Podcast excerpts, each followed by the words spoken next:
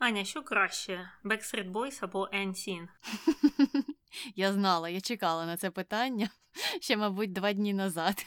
Я навіть думала, можливо, я почну із Вікторини, і ти мені скажеш в кінці кінців, що краще Backstreet Boys або NSYNC, але я так і не змогла ні сама скласти ту вікторину, а ті, які вже існували, ну вони вже дуже детальні. Це для якихось мега-фанатів. Ну, якщо б ти спитала мене малу, то я б, мабуть, сказала Backstreet Boys, бо я їх більше слухала, ніж NSYNC, і я навіть якусь касету переписувала. А от касет NSYNC в мене не було. Хоча зараз я знаю декілька пісень NSYNC, але, мабуть, все ж таки більше пісень Backstreet Boys. І це означає, що, звичайно ж, якщо проводити дослідження мене, то Backstreet Boys кращі.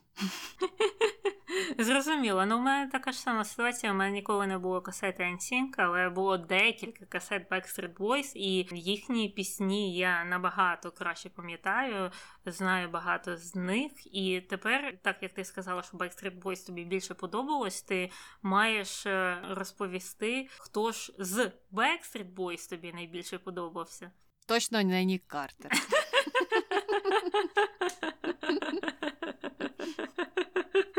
Це точно. У мене така ж сама ситуація. Нік Картер мені не подобався. Мені найбільше подобався інший чувак. Я не пам'ятаю, як його звати. Я знаю, що наразі він є. Дуже там якимось релігійним, він постійно говорить про релігію, але він той, що отак от е, по дівчачому підспівував. Е, я не знаю, знаєш про кого я говорю чи ні? Так, ну я пам'ятаю, що там був такий основний, я не пам'ятаю, Брайан, Брайан, мені здається, його звали. І він такий рудий або трохи світлим волоссям. Потім був Нік Картер, який нікому не подобається. Потім один був іще такий темний з бородою та вусами, інший темний з бородою та вусами і в бандані. І ще був один чувак, теж з темним волоссям, але, здається, без волосся на обличчі. І про нього теж завжди всі забували. То ти зрозуміла, як я їх описала і хто це такий, і тепер ти можеш мені сказати, хто із них тобі найбільше подобався? Мені здається, той, якого ти назвала головним, у того, хто також, начебто, блондин чи щось таке. От в дитинстві, мені здається, він мені найбільше і подобався. Угу, Зрозуміло. Ну я не можу сказати, що мені прямо ось хтось один подобався, але точно не Нік Картер. Ну так і запишемо. А сьогодні не про Ніка Картера, а про Джастіна Тімберлейка.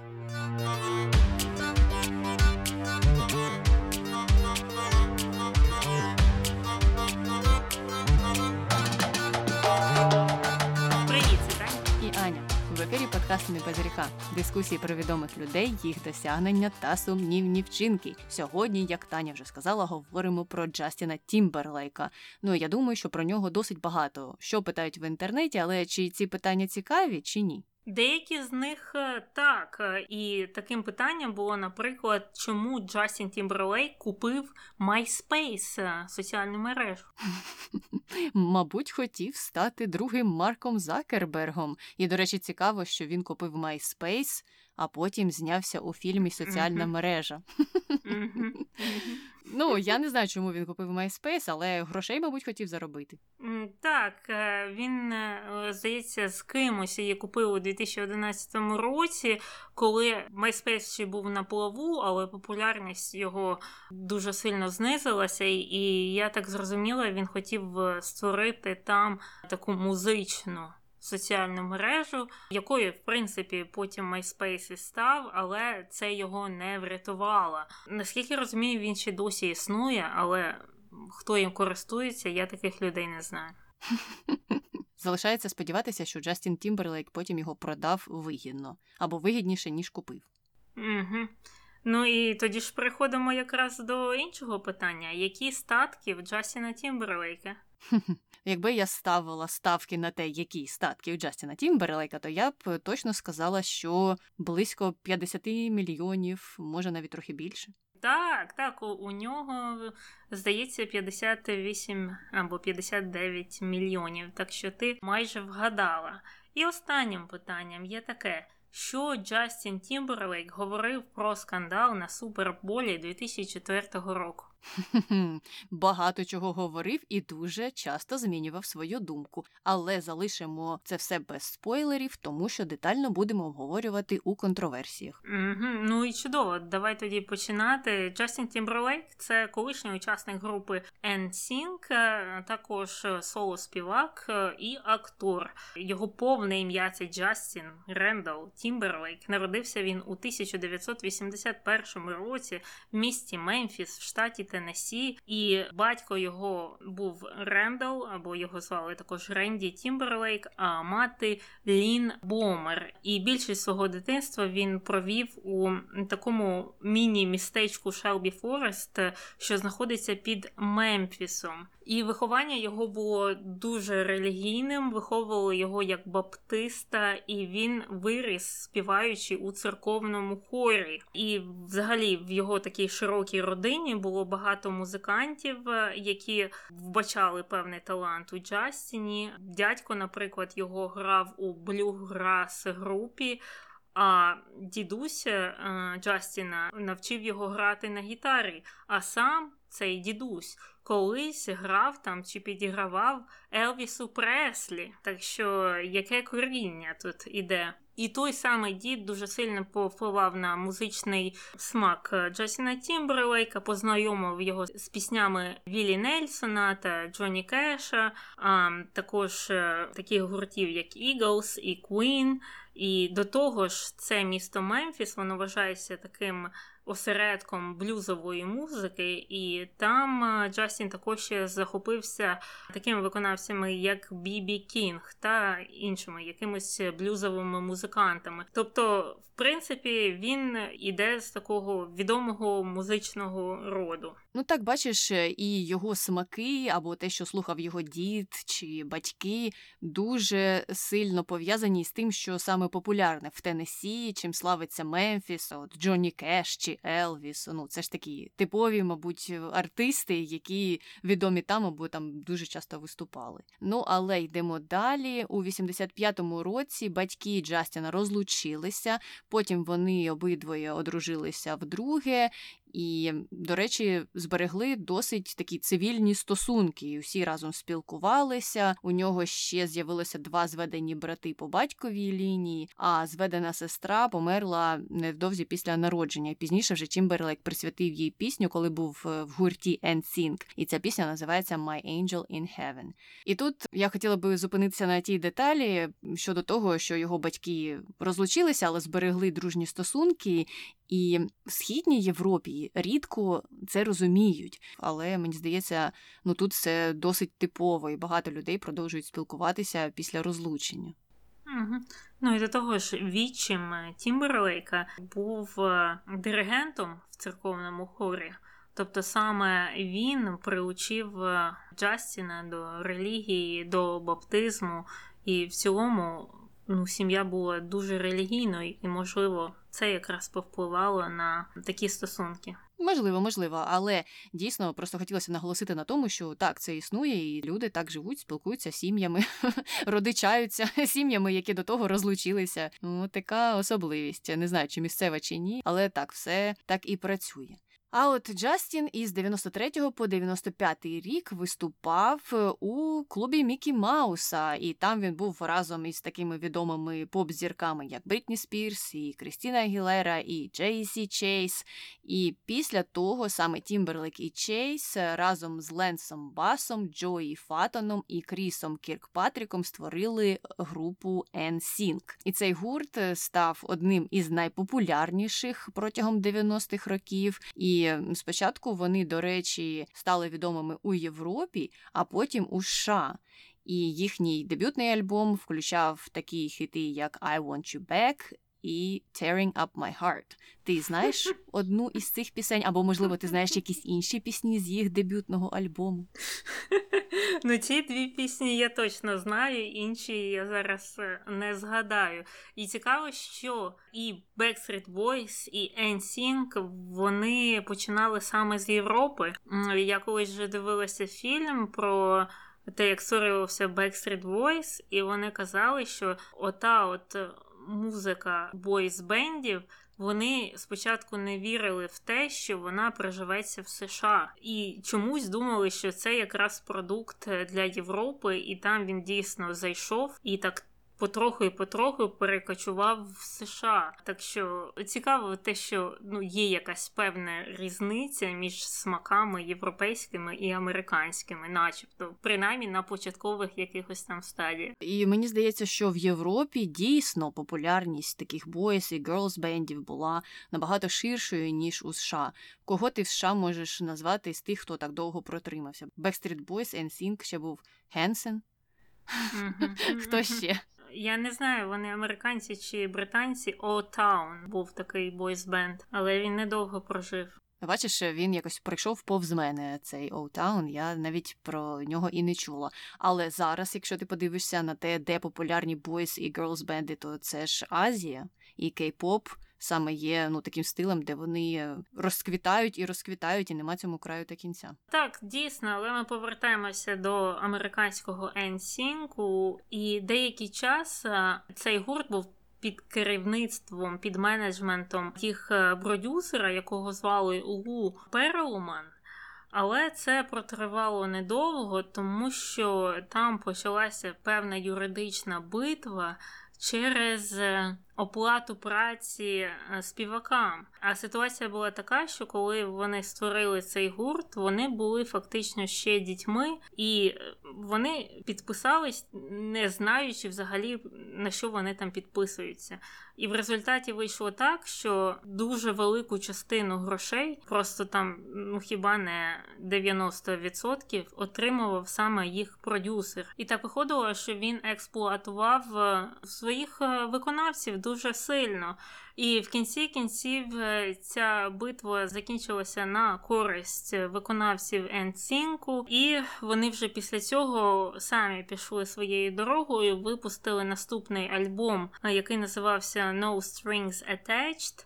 І це взагалі був суперхіт, найхітовіший альбом, побив всі рекорди, став бестселером десятиліття, і наступні 15 років після його випуску жоден з виконавців не міг побити цей альбом за швидкістю там продаж і за кількістю продаж, за кількістю. Альбомів, які були продані протягом одного тижня, просто великий великий рекордсмен.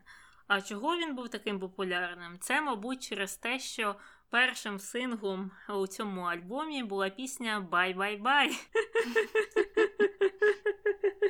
А також пісня It's Gonna Be Me і This I Promise You. І всі ці пісні зробили їх е, одним з найпопулярніших гуртів е, на ті часи. Ну і уся ця ностальгія, яка зараз відбувається за 90-ми, за 2000-ми, призвела до того, що зараз по радіо я чую цю пісню «Bye-bye-bye» та «It's gonna be me» ну ледь не кожен тиждень. Вона дуже-дуже популярна, їх часто крутять. І Backstreet Boys також часто крутять, але я чомусь постійно попадаю на «Bye-bye-bye», бо вона у мене в вухах е, ну, звучить і звучить.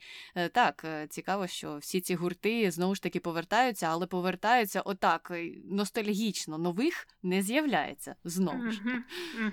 І цікаво, що ти про це згадала, тому що я нещодавно читала одну статтю про стрімінгові сервіси, і там, здається, говорили саме про Spotify, і там хтось аналізував, що хто слухає, і вони прийшли до висновку, що найбільш прослухованими піснями є старі пісні. Тобто дуже маленький відсоток людей шукає щось там новеньке, якісь нові хіти, нових е, виконавців, нові гурти. Більшість людей тягнеться до чогось е, старого, і в залежності від віку цієї людини вони тягнуться до певного десятиліття. Тобто старші люди можуть там до Елвіса або до Бітлз тягнутися, молодші люди там знову ж до Bye і Backstreet Boys.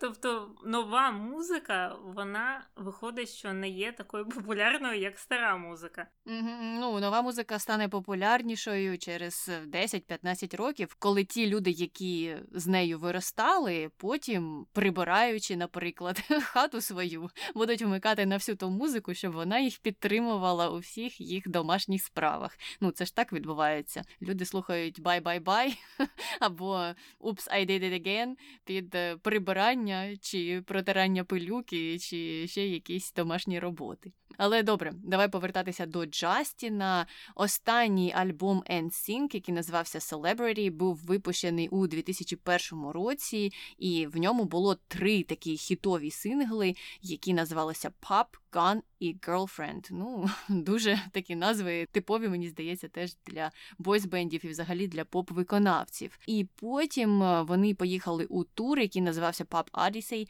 і цей тур, звичайно ж, був направлений на те, щоб прорекламувати альбом, і він став одним із найбільших турів року. Вони тоді заробили 90 мільйонів доларів. Ну і якби й були зі своїм старим продюсером, то віддали б 80 мільйонів йому. А так ні, на вигідних умовах уже працювали і собі в кишеньку щось поклали. Ну і пізніше цей гурт NSYNC був удостоєний зірки на голівудській алеї слави. Це сталося у 2018 році. Вже Угу. ну і подеякують, що гурт цей розпався саме через Джастіна Тімберлейка, тому що він захотів розпочати свою сольну кар'єру, що він і зробив у 2002 році. Вийшов з дебютною піснею Like I Love You, і також пізніше того року випустив свій перший сольний альбом, який називався Justified. Я так розумію, це відсилка до свого ім'я.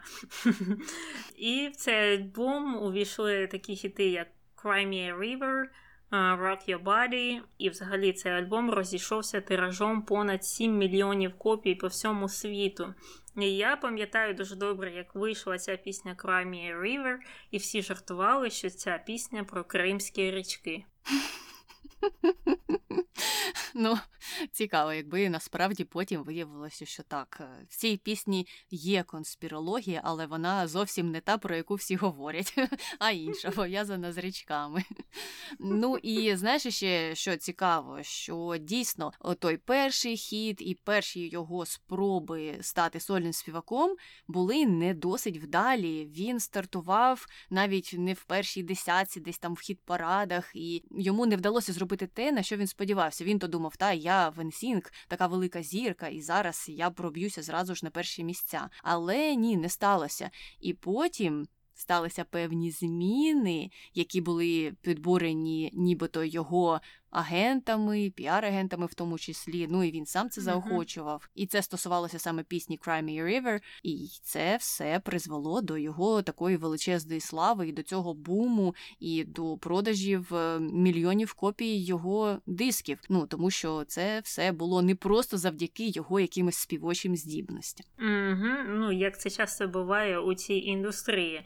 Ну і за всі ці свої заслуги у 2004 році він отримав аж дві премії Гремі за найкращий поп-вокальний альбом та найкраще чоловіче поп-вокальне виконання. І потім же він перейшов до співпраці з різними виконавцями гуртами. Багато співпрацював з Black Eyed Peas і навіть отримав е, номінацію Гремі за пісню Where is the Love. Дуже добре пам'ятаю цю пісню. Потім він ще працював з Неллі, Снупдогом, Неллі Фуртадо і навіть заснував власну звукозаписну компанію JT Records у 2005 році. Це та звукозаписна компанія, яка хотіла собі взяти Джастіна Бібера. Мабуть, мабуть, бо він же ж заглядався там на нього, але потім все ж таки вирішив відмовитися, бо, мабуть, боявся конкуренції. До речі, до речі, коли я шукала різні вікторини про Джастіна Тімберлейка, то там якраз була вікторина, кого ти знаєш краще: Джастіна Тімберлейка чи Джастіна Бібера. Але вона теж була ну настільки детальна. Там були якісь слова з їх пісень. І я подумала, боже, це ж ніхто ніколи нічого не вгадає, якщо вони не ходять на кожній концерти цих виконавців. Тому знову ж таки відмовилася від ідей е, подібних вікторин. Але повертаємося до Джастіна. Наступного року він випустив свій другий сольний альбом, який називався Future Sex Love Sounds. І він дебютував уже під номером один в чарті Billboard, дуже престижний чарт для поп-виконавців. І головним синглом став Sexy Back. І він якраз займав кілька тижнів перше місце теж у хіт-парадах.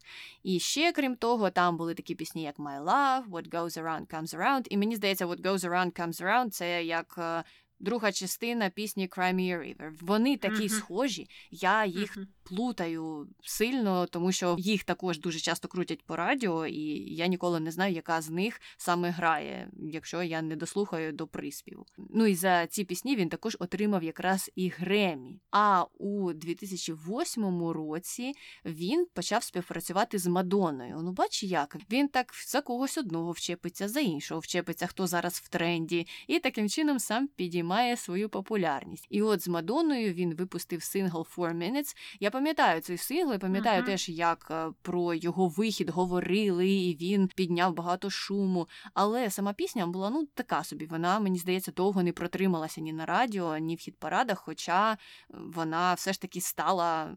Синглом топ 10 у 2008 році, і він також, до речі, був співавтором тієї пісні. Ну і крім того, займався написанням деяких інших треків з альбому Мадонни Hard Candy. Цей альбом я точно пам'ятаю і Мгм. знаю, що він тут був дуже популярний.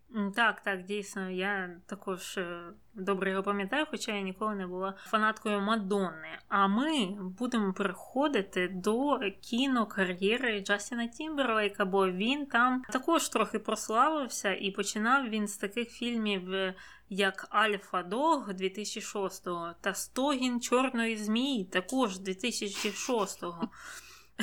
Але вони не привернули нічієї уваги. Ти, може, їх бачила? Я знаю, ти більше дивишся кіно. Що знаєш про те? Навіть Таня у моменти відчаю.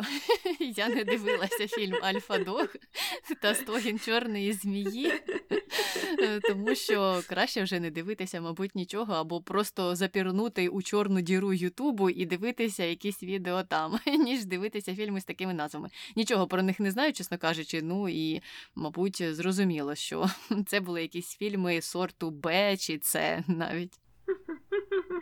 Зрозуміло. Але потім, після цього, він е, отримав досить високу оцінку, але не за гру, а за озвучку. Він озвучував молодого короля Артура в анімаційному фільмі Шрек.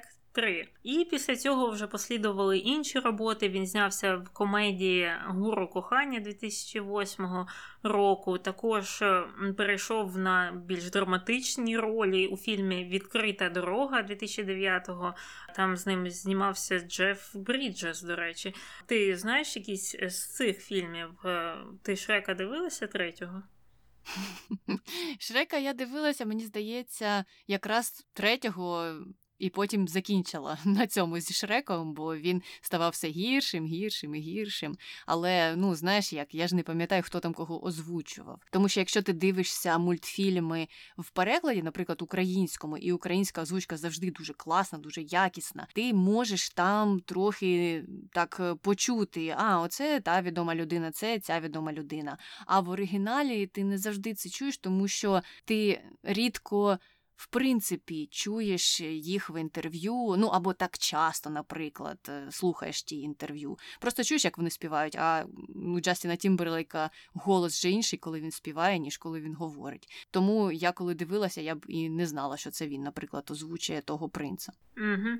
Ну, я не бачила жодного з шреків, так що я нічого тут не можу сказати. Так що будемо переходити на більш популярніші, як на мене, фільми Тімберлейка. Це, наприклад, драма Соціальна мережа 2010 року про створення Фейсбуку, де Тімберлейк грав інтернет-магната Шона Паркера.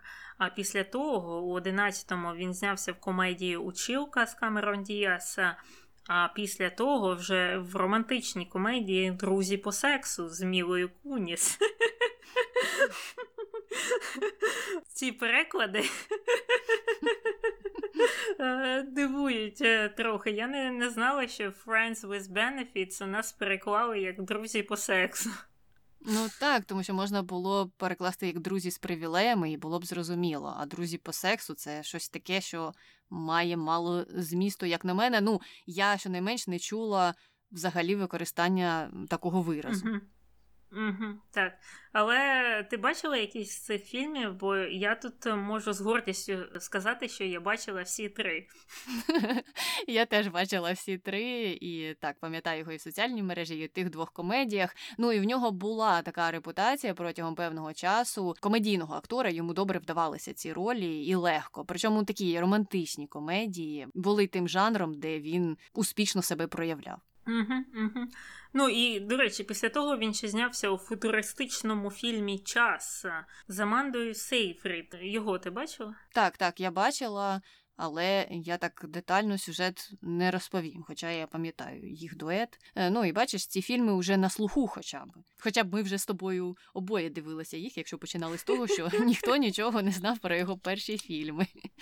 Але крім того, далі він почав вже співпрацювати з більш відомими режисерами американськими. Наприклад, він з'явився у драмі Клінта Іствуда, яка називається Кручений м'яч, а також зіграв головну роль у трилері Сліпа удача з Беном Афлеком. Ну, знаєш як? Фільми з Беном Афлеком зазвичай продюсовані Беном Афлеком, і режисер там Бен Афлек, і сценарист теж Бен Афлек. І мені цікаво, чи в цьому фільмі все так відбувалося. Хоча, мабуть, якби Бен Афлек там заправляв, то він би позвав Мета Деймона, а не Джастіна Тімберлейка. Точно, точно. Я не бачила цього фільму, і він в оригіналі називається зовсім не так. І той і інший фільм, до речі, сліпа вдача в оригіналі це Runner Runner. Я не здивуюся, якщо я бачила ці фільми, але вони, мабуть, мені не дуже сильно запам'яталися. Угу, Зрозуміло. Ну і далі Джастін Тімберлейк продовжував з більш серйозними ролями і зіграв в фільмі всередині Льюіна Девіса. Потім після цього вже перейшов до озвучування ролей, озвучив персонажа Бранча в анімаційному фільмі Тролі той що 2016 року. І також він був виконавчим е, музичним продюсером цього фільму е, Тролі. Ну, а що ти можеш сказати про троли? Їх ти бачила? До речі, тролей я не дивилася і свідомо не дивилася, тому що він мені здався ну таким для дітей вже зовсім. Я не знаю, який там сюжет. Насправді, можливо, варто подивитися. Можливо, цей мультфільм достойний уваги дорослих. Якщо ви дивилися, вам сподобалося, то напишіть. Але мені і саундтрек не дуже сподобався до тролей. Це ж е, ота пісня найвідоміша, яку всюди крутили. Це «Can't Stop the Feeling». Я знаю, що, мабуть, мене зараз багато хто закидає помідорами, але через це частково я цей мультфільм і не дивилася. Не знаю, чомусь вона мені не зайшла та пісня. Угу, угу. Ну я взагалі нічого про цей фільм або пісню не знаю, тому рухаємося далі. Тімберлейк ще трохи перейшов і на маленький екран. У 2006 році він вперше з'явився в юмористичному комедійному шоу Saturday Night Live. Виступав там в ролі ведучого, а також музичного гостя. Там він виступав зі своїм стендапом, як і всі інші ведучі, і дуже дуже всім це так сподобалося, що він став одним з найулюбленіших ведучих цього шоу. І за це він навіть потім виграв дві премії Еммі як найкращий запрошений актор у комедійному шоу. І це сталося і в 2009, і в 2011 роках. Ти бачила колись Saturday Night Live за участі Джастіна Тімберлейка? Я думала, ти мене спитаєш, чи я бачила коли-небудь Saturday Night Live. Е, ні, до речі, з Тімберлейком не бачила. І мені взагалі подобаються лише певні випуски, і то не всі. І mm-hmm. я оцей формат їх ну не зовсім полюбляю, тому що ну це ж не стендапний стендап. Вони, наче і live, але ж і не live. Там тільки частина тих скетчів live, і насправді вони ж всі препідготовлені, тому це не можна вважати повноцінно прямим ефіром. Я розумію, що було б дивно, якби вони взагалі нічого не готували і такі вийшли, і прямо почався би їх стендап. Але одне діло діло мати якісь сирі доробки, а інше діло репетирувати все протягом тижнів і тижнів, і потім просто вийти в ефір і це все переказати. Ну, знаєш, це щось схоже на ті КВК, які ми влаштовували в школі, тільки з більшим бюджетом. Так, і останнім часом у них взагалі дуже мало хороших е, сюжетів, хороших е, цих е, скетчів. Були колись часи давно-давно, коли Джон Маккейн разом з Сарою Пелін балотувалися на президента та відповідно віце-президента США. І оті от скетчі з Сарою Пелін, здається, були моїми найулюбленішими з історії Saturday Night Live. Ну, я знаю, що багато хто ще любив Алека Болдвіна в ролі Трампа, але він теж на початку був, ну, можливо, трохи смішним, але потім все ж таки з'їхав. Воно притирається, коли дуже довго вони крутять і розжовують одну і ту ж саму тему. Тому варто, мабуть, змінювати частіше оті навіть політичні скетчі, їм було б краще. Але зараз я погоджуся, що ті скетчі, які особливо стосуються політики на даний момент, ну вони не смішні. І там дуже погана гра тих акторів. Угу, угу, Дійсно. Але ми повертаємося до Тімберлейка і вже його знову ж музичної кар'єри, тому що у 13-му році він вирішив повернутися на музичну сцену з хітом Suit and Tie. І разом з цим хітом з'явився його альбом, який називався The 2020 Experience. І цей альбом досяг вершини хіт-параду вже за перший тиждень. І в той рік він отримав декілька нагород, і серед них була премія VMA Vanguard, і е, це було на врученні нагород MTV Video Music Awards. І там також він виступив з досить знаменитим таким е, шоу. А знаменитим він був тим, що він там об'єднався зі своїми товаришами по групі NSYNC. І, звісно, такі шоу завжди привертають до себе увагу, особливо коли якісь там е, люди з минулого знову збираються і співають якісь пісні. Пам'ятаєш, коли Spice Girls оголосили, що у них буде реюніон якесь шоу чи тур, і всі квитки продали за перші дві хвилини. Угу, угу, Так. Ну і цікаво, що Backstreet Boys вже до сих пір гастролюють, щось співають. Угу. А от е, ні Spice Girls, ні NSYNC цим не займаються. Ну, можливо, за рахунок того, що деякі з їх е, членів чи членкинь тих гуртів мають набагато більш успішні кар'єри в музиці або в інших сферах. А от Backstreet Boys як були разом, так і залишилися. Я пам'ятаю, що там хтось пішов, був, потім повернувся і сказав: Ой, вибачте, хлопці, я ж насправді думав, що я без вас зможу, але ні, не можу. Так і є, так і є. І після цього альбому 2020 Experience вийшла друга частина цього альбому, яка називалась 2020 Experience, частина друга з другої. Але цей вже альбом не отримав такого широкого визнання критиків, як е, перша частина. Але одною з таких визначних пісень в ньому була пісня Take Back the Night. І після того, вже в 16-му році, він випустив сингл, про який ти вже говорила, Can't Stop the Feeling, який якраз був е, саундтреком до фільму Тролі, який е, також прославив, можна сказати, Джастіна Тімберлейка у тому році. І цей трек, до речі, тобі не сподобався. Він зайняв перше місце в білборді топ 100 і також займав перше місця у 16 інших країнах поза США. Ну тому я і сказала, що мене, мабуть, закидають помідорами після того, що я скажу. Але так, мені він чомусь не зайшов. Але Тімберлейк продовжив творити далі і вже у 2018 році випустив ще один сингл зі свого майбутнього альбому Man of the Woods. І я пам'ятаю, як Люди сміялися з цього альбому, з того, що Джастін Тімберлейк раптом вирішив стати чи то кантрі співаком, чи то що він собі там задумав. І не зрозуміли вони цього ходу, але там все ж таки були якісь хіти в тому альбомі. Один з них був Filthy, а інший Say Something. Я з нового Джастіна Тімберлейка ну мало що знаю. Після Suit and Tie все, в мене біла пляма якась суцільна.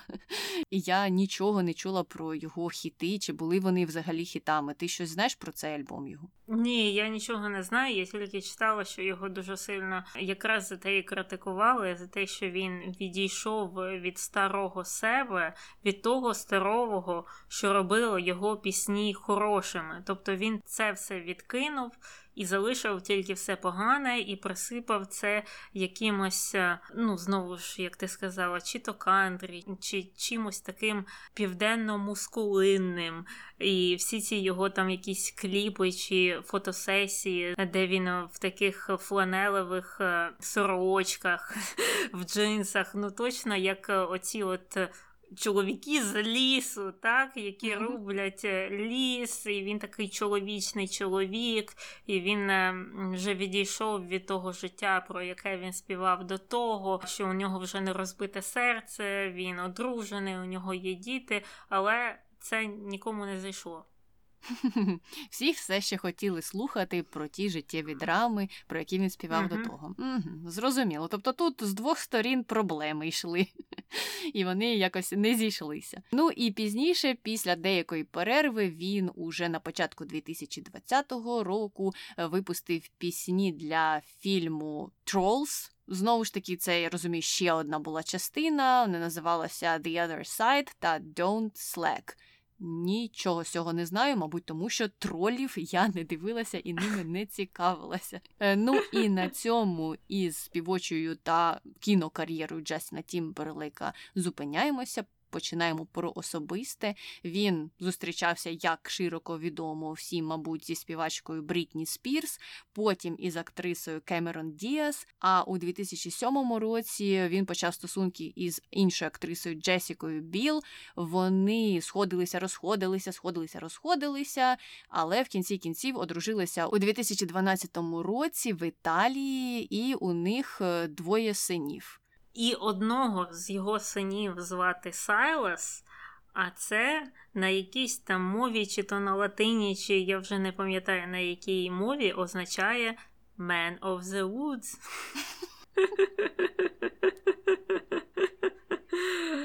Ну що, мабуть, батьки мають право обирати будь-яке ім'я для своїх дітей. І окрім окрім всього цього, окрім музичної кар'єри і акторської кар'єри, Тімберлейк також е, займався і ресторанним бізнесом, і запускав лінію одягу, і також, звісно ж, брав участь у різних гуманітарних заходах, особливо тих, які були присвячені його рідному штату Теннессі. І це є чудовим моментом, щоб перейти до контроверсій, пов'язаних з Джастіном Тімберлейком. І почнемо ми, мабуть, з найвідомішої це вся ця ситуація навколо суперболу. Футбольного матчу, а саме перерви в цьому футбольному матчі 2004 року. Значить, в музичній перерві брали участь серед інших виконавців також і сам Тімберлейк разом зі співачкою Джанет Джексон. Вони там разом виконували пісню Rock Your Body. І в самий самий кінець цієї пісні Тімберлейк неочікувано відірвав чашку корсета Джексон і оголив її груди, а саме один сосок. І це був просто величезний, величезний скандал. Це обговорювали, мабуть, цілий рік. І е, всі намагалися докопатися до того, де і як е, і що призвело до цієї ситуації, хто був е, винуватий, хто це спланував, чи планувалося це взагалі. І до сьогоднішнього дня про це сперечаються люди. Чи це насправді був такий запланований е, хід, е, щоб викликати якусь там сенсацію, якийсь е, інформаційний привід, або це дійсно була якась ну непередбачувана ситуація, це була якась випадковість. Ну і на чому зараз люди багато наголошують, це те, що в цій ситуації найбільше серед всіх е, постраждала саме Дженет Джексон. Тому що її стали дуже сильно критикувати і говорити, що це твоя провина, що як ти могла, це ж діти дивляться, ти там сексуалізуєш е, всіх наших дітей. І її одразу після цього суперболу відсторонили від участі в Греммі того року, в той час як Джастін Тімберлейк виступив на тому Греммі зі своїм шоу і навіть отримав там премію. І до того ж, вже у 2018 році Тімберлейк повернувся знову на Супербол і там виступив, і все було нормально. Він вже нікого не роздягав. Але уже у 2018 році його стали активно критикувати за те, що як він е, сухим вийшов е, із води, що його сприймають, як і сприймали. А на Дженет Джексон тоді так наїхали, і в принципі дуже сильно від цього постраждала її кар'єра. Ну так що ти, Аня, думаєш? Це було щось підлаштовано, спеціально, не спеціально, хто винен, чи варто когось винити в цьому? Взагалі, твої думки щодо цієї ситуації? Ситуація дійсно складна, як ти сказала, точилося багато розмов щодо того, що там сталося, і мені здається, що справедливішим було, якщо вже усі накинулися на Дженет, то треба тоді накидатися на обох співаків, які брали участь у тому номері. Ну і тут, мабуть, варто трохи ще відійти назад е, і задати тон всій тій історії тим, що Дженет Джексон на той момент дійсно була величезною зіркою. Вона була набагато більшою, ніж Джастін Тімберлейк. І цікаво, що вона допомагала Тімберлейку. Вона до того просувала NSYNC, Вони були в неї на розігріві на багатьох шоу. Потім вона почала співпрацювати з Джастіном. Тобто Дженет фактично допомагала його кар'єрі, просувала його довгий час і обрала його для того, щоб він брав участь у цьому halftime шоу. А воно дуже популярне під час фінального фінального матчу Супербол американського футболу. І зірки, ну на той час, щонайменш, вони могли здобути такий поштовх у своїй кар'єрі. Це зараз, мабуть, виступ на Супербол не має такого великого значення. Тоді ж він дійсно збирав велику аудиторію, люди це все дивилися. Е, ну і от після того, як це сталося, були деякі теорії, які люди висували, і щось із цього підтвердилось, щось ні. В кінці кінців Дженет першою почала вибачатися. Вона прийняла цю ситуацію досить сміливо, не відступила і сказала, що. Так, організатори до кінця не знали про цей прийом, але все мало виглядати по-іншому. Насправді він мав відірвати чашу корсету, але за нею був іще червоний ліф, і вона мала залишитися у ліфі. А Джастін вийшло так, що відірвав усе разом. Не знаю. Дуже багато сили приклав, чи що там сталося. І таким чином, якраз на неї почалася та хвиля негативу. Люди почули, що людина виправдовується, і почали на неї котити бочку. В той час як Джастін дуже цікаво перевзувався декілька разів після цього. Коли він давав інтерв'ю одразу ж після Супербоул, він казав, що та ви що, це взагалі було класно. Дивіться, як ми всіх зворушили. Зараз про це тільки всі говорять. Ось так і треба було це все зробити. А потім, вже через пару днів, він почав казати, що він про це шкодує, це все не спеціально було, і він вибачається, що ось так він повпливав на аудиторію. І далі він взагалі пішов іще назад і почав казати, що ну ні, ні, ні, я ж тут ні при чому, і ніяк навіть не намагався підтримати Дженет, яка залишилася фактично ну сама розбиратися з цією ситуацією.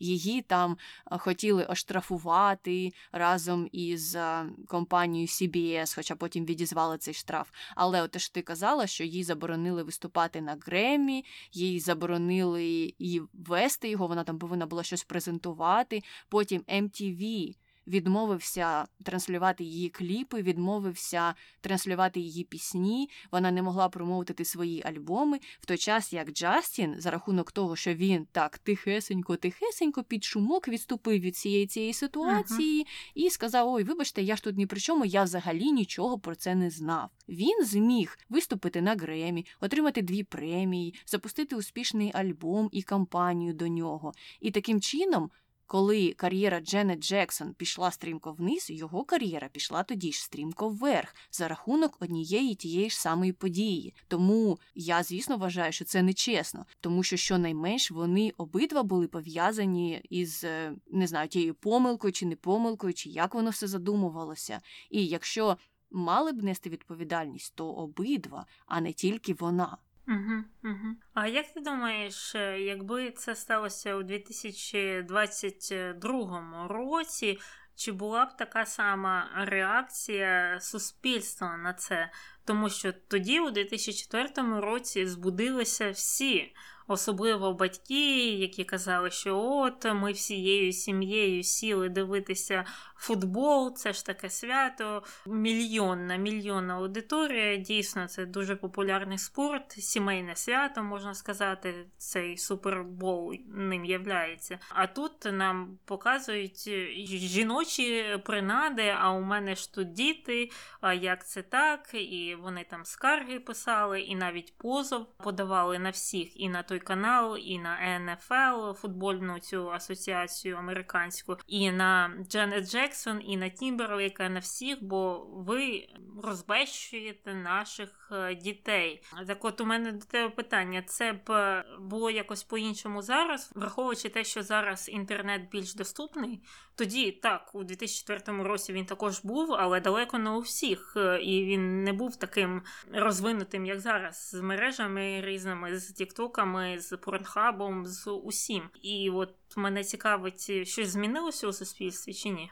Ну, ти знаєш, я думаю, що ажіотаж був би теж великим, тому що так, інтернет е, уже всюди, але телебачення і їх нормативи мало як змінилися. Ну навіть якщо подивитися оці пізні гумористичні шоу, то вони там не можуть казати багато слів, які вільно люди вживають на тих самих стрімінгових платформах. Е, і ну, звичайно ж, там ти можеш дивитися хоч вранці, хоч вдень, хоч ввечері ті шоу, і що завгодно тобі будуть показувати.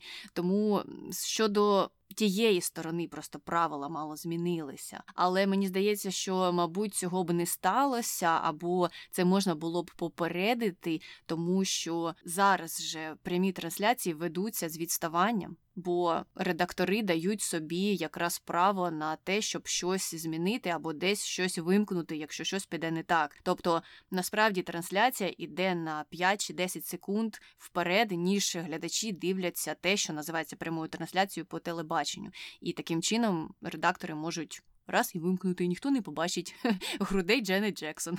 Не знаю, чи тоді ця технологія була у вжитку, чи ні, чи вони просто ну так е, пропустили цю подію. Але я не думаю, що люди б, знаєш, не відреагували на цю історію. Можливо, вони відреагували б по-іншому, і можливо, вони б уже не пропустили так Джастіна, не відпустили б його. Вони б сказали: А ну чекай, чекай. Ти казав вчора зовсім інше, а сьогодні вже коментуєш цю подію якось інакше. Іди сюди, будемо розбиратися. Оце мені здається, точно б змінилося. Угу. Ну пам'ятаєш, декілька років тому, після чергового суперболу, була презентація нового сезону серіалу Скандал. І він, е, цей серіал, ця серія перша розпочалася на думку багатьох е, батьків. Якось дуже відверто. І там асоціація, якось вона називається Асоціація релігійних матерів США стала закидувати той канал знову ж скаргами про те, що ви розбещуєте наших дітей, як ви можете. Ви ж знаєте, що це сімейне свято, сімейна подія. Ви включили такий жахливий серіал, е, і таке моїм дітям показуєте. І уже От декілька років тому відповідь каналу, відповідь е, цього продюсера цього серіалу була дещо іншою. Вони написали: слухайте, якщо ваші діти зрозуміли, що відбувається у тих перших хвилинах е, того серіалу, тієї серії, це означає, що хтось їх вже розбещив до нас. Ну, знаєш, я не знаю, чи я цілковито погоджуюся з таким підходом. Ну тому що дитина може з одного боку це не розуміти, але якщо ти їй це покажеш 5-10 разів. То може вона собі щось там і надумає. Тобто я не знаю, чи я би стовідсотково підтримала тих продюсерів. Інше питання це те, що, мабуть, цю рекламу все ж таки показували уже після 10-ї вечора.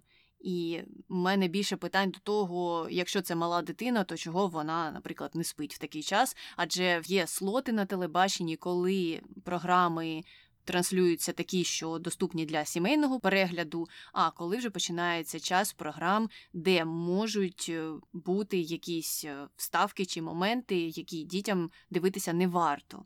І після дев'ятої вечора ну починається цей дорослий сегмент. Тому супербол суперболом. Я розумію, що це може бути сімейне свято, але в той самий час можна очікувати, що там транслюватимуться. Реклами, які направлені на дорослу аудиторію. Ну, крім скандалу, там іще багато реклами алкоголю, наприклад, того ж самого пива. Я не знаю, uh чого релігійні матері США на це не звернули увагу. Це дуже хороше зауваження, як на мене. Але у нас е, ще поряд з Джанет Джексон є інша контроверсія, яка стосується колишньої дівчини Джастіна Тімберлейка Брітні Спірс. Е, і вони зустрічалися там на початку 2000-х, в кінці 90-х, три роки, а після того вони розійшлися. І от якраз після того, як е, їх стосунки завершилися, Джастін дав ряд інтерв'ю, в яких він в подробицях розповідав про їхнє особисте життя. І серед усього цього він розповів, що він переспав з Спірс в той час, як сама Брітні будувала свій образ такої незайманої поп-діви з півдня. Тобто її продюсери вбачали в ній саме от е, таку людину, такий образ е, невинної незайманої дівчини. І тут Джастін це все розгромив. І в результаті цих всіх інтерв'ю вся критика обрушилася на Спірс знову ж, а не на Джастіна. А Тімберлейк, як завжди, як і в ситуації з Дженет Джексон, виграв на цій контроверсії, популяризувавши себе як соло-виконавця, так як якраз тоді виходив е, його перший соло-сингл. І тут е, майже така ж сама ситуація, тільки вона передувала скандалу з Дженет Джексон.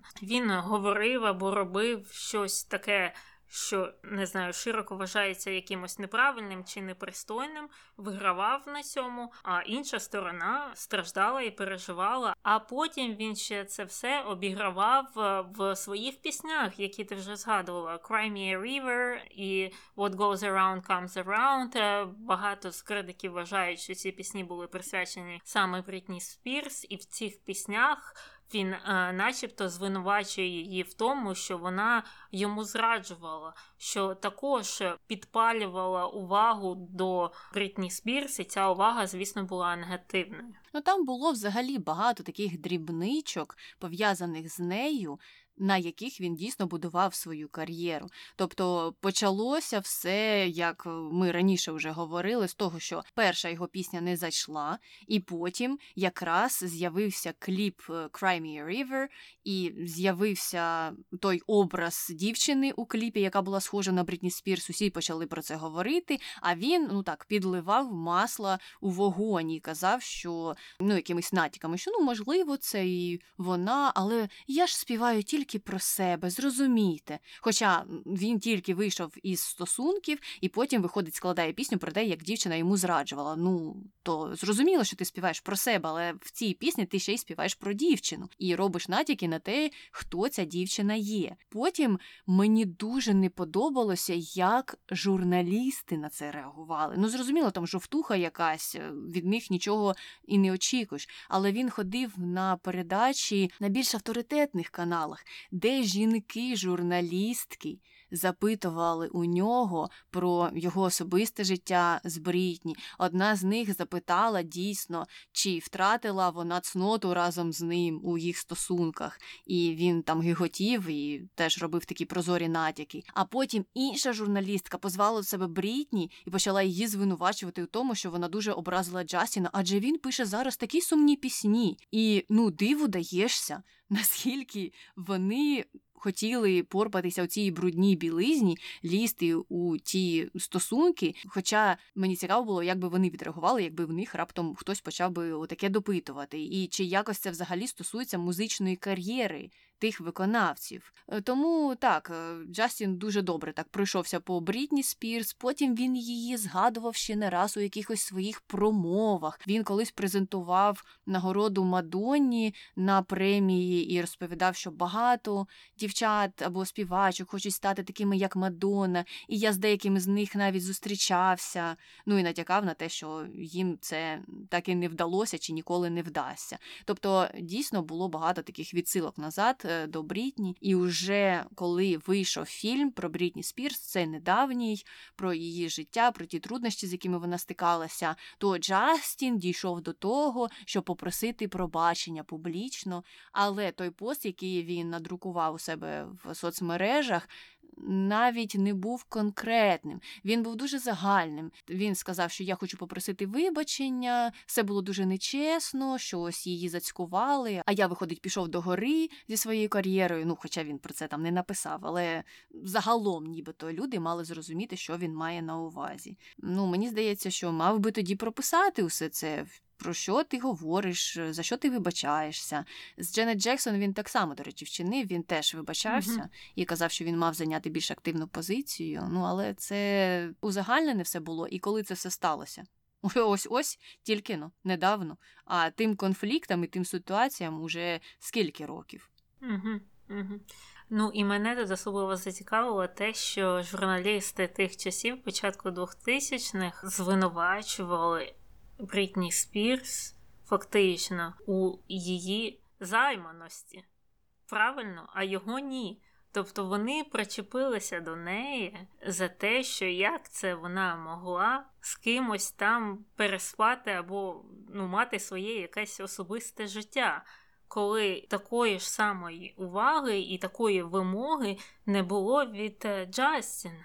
А там же історія вся була така, що і Брітні Спірс, вона з півдня з Луїзіани, і Джастін Тімберлейк, він з Теннессі, і вони обидва з релігійних сімей. І така у них була історія, що вони якусь там обітницю дали, що ніякого сексу до весілля. І тут е, така жахлива Брітні Спірс вона не стримала цю обітницю. А Джастін молодець. Йому все одно, що він там стримав, не стримав, що він там обіцяв, не обіцяв, те, що він релігійний і взагалі з сім'ї там диригента хору.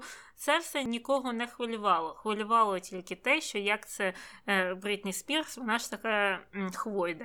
Ну так, я знаєш, погоджуюся з тим, що початково цей піар-хід був жахливим, і зрозуміло, mm-hmm. що вони тоді були фактично підлітками, і вони робили те, що їм казали їх піарники, і вони, мабуть, мали мало голосу, ну або не розуміли взагалі, як це може для них же обернутися у майбутньому. І я би у тій всій історії про оцю пару, яка дала обітницю і хотіла жити разом до весілля, але не мати сексу, звинувачила в першу чергу їх піарників, жахливих, просто цинічних mm-hmm. людей. Але дійсно, так як це все вилилося у який конфлікт, у яку історію величезну, і наскільки це негативно вплинуло на Брід, Брітні Спірс, і потім далі, далі це ж комом все наростало в її житті, і до чого це призвело в кінці кінців. І як е, Джастін Тімберлейк дуже легко знову ж таки порухався вверх по своїй кар'єрі співочій, і нічого ніхто йому не сказав. Навпаки, всі тільки кричали знову ж таки на Брітні Спірс, що вона так сильно образила Джастіна. Дивися, він аж цілий альбом написав про те, яка ти жахлива жінка. До речі, в нього була пісня, яка називалася Жахлива жінка. Але, Аня, з тобою не погодяться деякі конспірологи, які вважають, Е, так чистосердечно, щиро вважають, що Тімберлейк все ще й досі дуже сильно кохає Брітні Спірс, і як докази вони висувають і відсилають до якихось там старих фотографій чи якісь інтерв'ю і відео, де він там реагує на якісь слова при згадці Брітні Спірс, чи щось таке надумане, накручене але є така конспірологія, і вона ну, є досить популярною, і багато з фанатів, не знаю кого, Тімберлейка чи Спірс, в це вірить. Що ти хочеш про це сказати? Я хочу сказати, що якщо у Тімберлейка і були якісь почуття до Брітні, то вони були пов'язані тільки з тим, що як же ще її використати, як ще там на ній потоптатися, щоб мені підстрибнути вище вгору. Ось і все. З любов'ю, з коханням ні з чим таким це не було пов'язане. Зрозуміло. Ну і на цій високій ноті ми можемо закінчувати з історією про Джастіна Тімберлейка. Обов'язково напишіть нам, що ви думаєте про ці обидві ситуації із Дженет Джексон і з Брітні Спірс. А ми будемо переходити до коментарів про Агату Крісті. Коментар перший. Я б радила усім почитати книгу Кривий будиночок або подивитися фільм. Він вийшов досить недавно. Я нічого про це не знаю. Ні про книгу, ні про фільм. Це якась серія Міс Марпл чи Пуаро, чи це щось незалежне. Мені здається, це щось, що не стосується ні того, ні іншої. Я читала цю книгу і дивилася фільм. І вони мені сподобалися. І книга, і фільм досить цікаві. Нічого взагалі не буду ніяк спойлерити. Я здогадалася, хто там поганець, але нічого не скажу, щоб е, нічого не зіпсувати тим, хто збирається прочитати книгу або фільм. Я теж приєднуюся до цього коментаря і раджу усім подивитися і почитати. Коментар другий. Дуже люблю творчість Агати Крісті, всі книги про Пуаро, серіал по книгах. Дуже подобається саме атмосфера старої Англії, непередбачуваний сюжет, місцями гумор. У дитинстві неймовірно вразилася книгою і нікого не стало. Можу порекомендувати твір Смерть приходить в кінці про стародавній Єгипет. Контроверсійна письменниця, але, на мій погляд, талант чіпляти глядача у неї був. Так, дійсно, я згодна. Я правда не читала цієї книги про Єгипет, а можливо, колись і читала, але вже забула, бо я читала дуже багато, але потім воно все забувається, і ти навіть не пам'ятаєш, хто там кого вбив. Ти так е, ну, поверхово пам'ятаєш сюжет але якісь там подробиці, як там вона дійшла до рішення кого звинуватити, не все пам'ятаєш. Але в принципі я згодна, і цей фільм, і книга, і не лишилась нікого. Вона, мабуть, є однією з найкращих від Агати Крісті. Угу, угу. Ну і найпопулярніших, що найменш. Е, ну, але тепер давай перейдемо до хрінометру і поговоримо про контроверсійність Агати Крісті або про її вміння чіпляти, що ж переважило на Терезах Таню. Ну, мабуть, е, переважило все-таки вміння чіпляти, бо я багато читала її творів, і це якраз той випадок, коли це може ну, трохи покращити е, мою оцінку, на відміну від багатьох інших людей, з творчістю яких я мало знайома. Єдине, що мені не подобається в цій всій історії, що вона писала книжки, в яких був присутній антисемітизм і інші нехороші речі вже в ті роки, коли це було не модно. Тобто не можна сказати, можна зробити деякий пас тим людям, які писали які жахливі речі про євреїв на початку ХХ століття, бо як деякі приходять і коментують і кажуть, всі такі були, це було нормально обзивати як завгодно людей. Ну такі часи були. Але багато з найпопулярніших книжок Агати Крісті були написані вже після війни. Після смерті Гітлера, після того, як всі дізналися, що було зроблено з євреями, і е, оці от е, нотки антисемітизму все одно не зникли з її книжок. І це погано, це жахливо, що нічого не змінилося. Війна закінчилася, правда вийшла назовні, а ставлення в принципі не змінилося. І плюси в цій історії це те, що її сім'я мертвою хваткою не тримається за ці слова, за якісь там певні назви, що вона дає добро на те, щоб це все змінити, якось по-іншому назвати, трохи поміняти текст, щоб цими книжками могли насолоджуватися різні люди, включаючи тих самих євреїв. І це, звісно, дуже добре, бо бувають і інші випадки, ем, про які ми вже розповідали колись. І з огляду на це все я їй поставлю три. Зрозуміло. Я погоджуюся, я теж десь поставлю 2,5-3 саме за те, що дійсно вона вміє чіпляти читачів, і в неї є талант, і її книжки, їх популярність це доводить. І величезним плюсом, як ти і сказала, є те, як розпоряджалися цією спадщиною її родичі, видавці по всьому світу, і те, що вони виявили гнучкість і вони зрозуміли, що дійсно її погляди на світ були застарілими. Можливо, це не суто її відповідальність, бо це вже в більшості випадків вирішувалося після того, як вона померла. Але все ж таки, оті перші заяви антидефамаційної ліги, які були у якому 47-му році, відбувалися ще за її життя, і вона ну могла б, мабуть, сказати своєму видавцеві: а що ти таке вирішив? А ну, давай будемо стояти на своєму. Але вона цього не зробила. Можливо, сама розуміла, що так, є дійсно проблемність у деяких моїх книжках. Тому так, е, за погляди мінус, за те, що покаялися плюс, і маємо 2,5-3. А якщо ви хочете нам написати ще щось про Агату Крісті, або про Джастіна Тімберлейка, або про те, фанатом якого гурту ви були Backstreet Boys, NSYNC, чи, можливо, взагалі Spice Girls, обов'язково дайте нам знати, пишіть нам на пошту podcastnbg.gmail.com. Також можете залишати свої коментарі на Ютубі, можете долучатися до нашого патреону. Там е, теж залишати коментарі, писати нам в особистих повідомленнях і слухати додаткові випуски або мати ранній доступ до основних наших подкастів. І на сам кінець не забувайте про відгуки, ставте нам 5 зірочок, наприклад, на Apple подкастах або в інших місцях, де люди обмінюються інформацією про подкасти. Розповідайте про нас своїм друзям та знайомим, щоб слухачів подкасту ставало більше. Ну і на цьому все. З вами була Таня і Аня. Почуємося. Бувай. Very nice, very nice. мене тут хтось випустив собаку погуляти. І вона Ага, може так. бути третім ведучим цього подкасту. А, тоді я можу розказати про розлучення батьків. Та ну, it's окей, ну вона буде до ночі гуляти. Вони люблять її випускати, і вона потім тут сидить і підгавкає мені. Але мені і саундтрек не дуже сподобався до тролей. Це ж е, ота пісня найвідоміша. Як вона там називається? Найвідоміша пісня, як вона там називається? Коментарі, коментарі. Ну, вихід від Олега Винника.